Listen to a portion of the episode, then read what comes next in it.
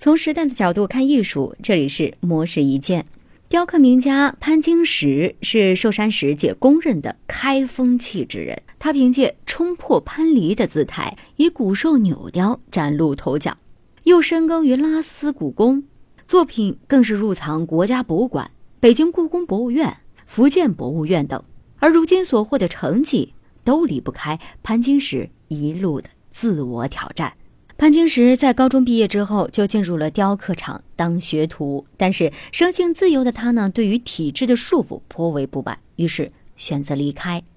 辗转几年之后，潘金石在朋友家里第一次见到了寿山石，瞬间被迷住了。他即刻辗转询问，获得雕刻师傅陈建熙的地址，只身前往了福州拜师学艺。一年之后，潘金石和朋友合作创立了自己的第一个工作室，并把精力放在较为感兴趣的印钮方面。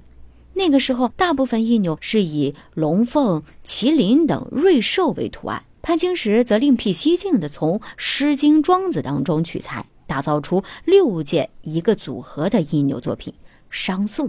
并且凭此荣获了福建省寿山石研究会比赛的一等奖。在潘金石看来，印钮跟篆刻实属同源，但是后者呢已独立成为高雅的艺术，印钮却仅仅只是工艺品。如果能将文化元素介入到印钮之中，想必日后印钮也会逐步的被承认为是一门独立的艺术。在商宋之后，无数参差不齐的仿制品涌入市场，这让潘金石不得不停止这类题材的创作，并且开始思索新的方向。直到十年之后，潘金石运用拉丝技法打破了薄意雕刻固有的形式，再次走下了创作生涯的高峰。如今，随着年岁的增长，潘金石对于寿山石雕的态度也变得慎而重之。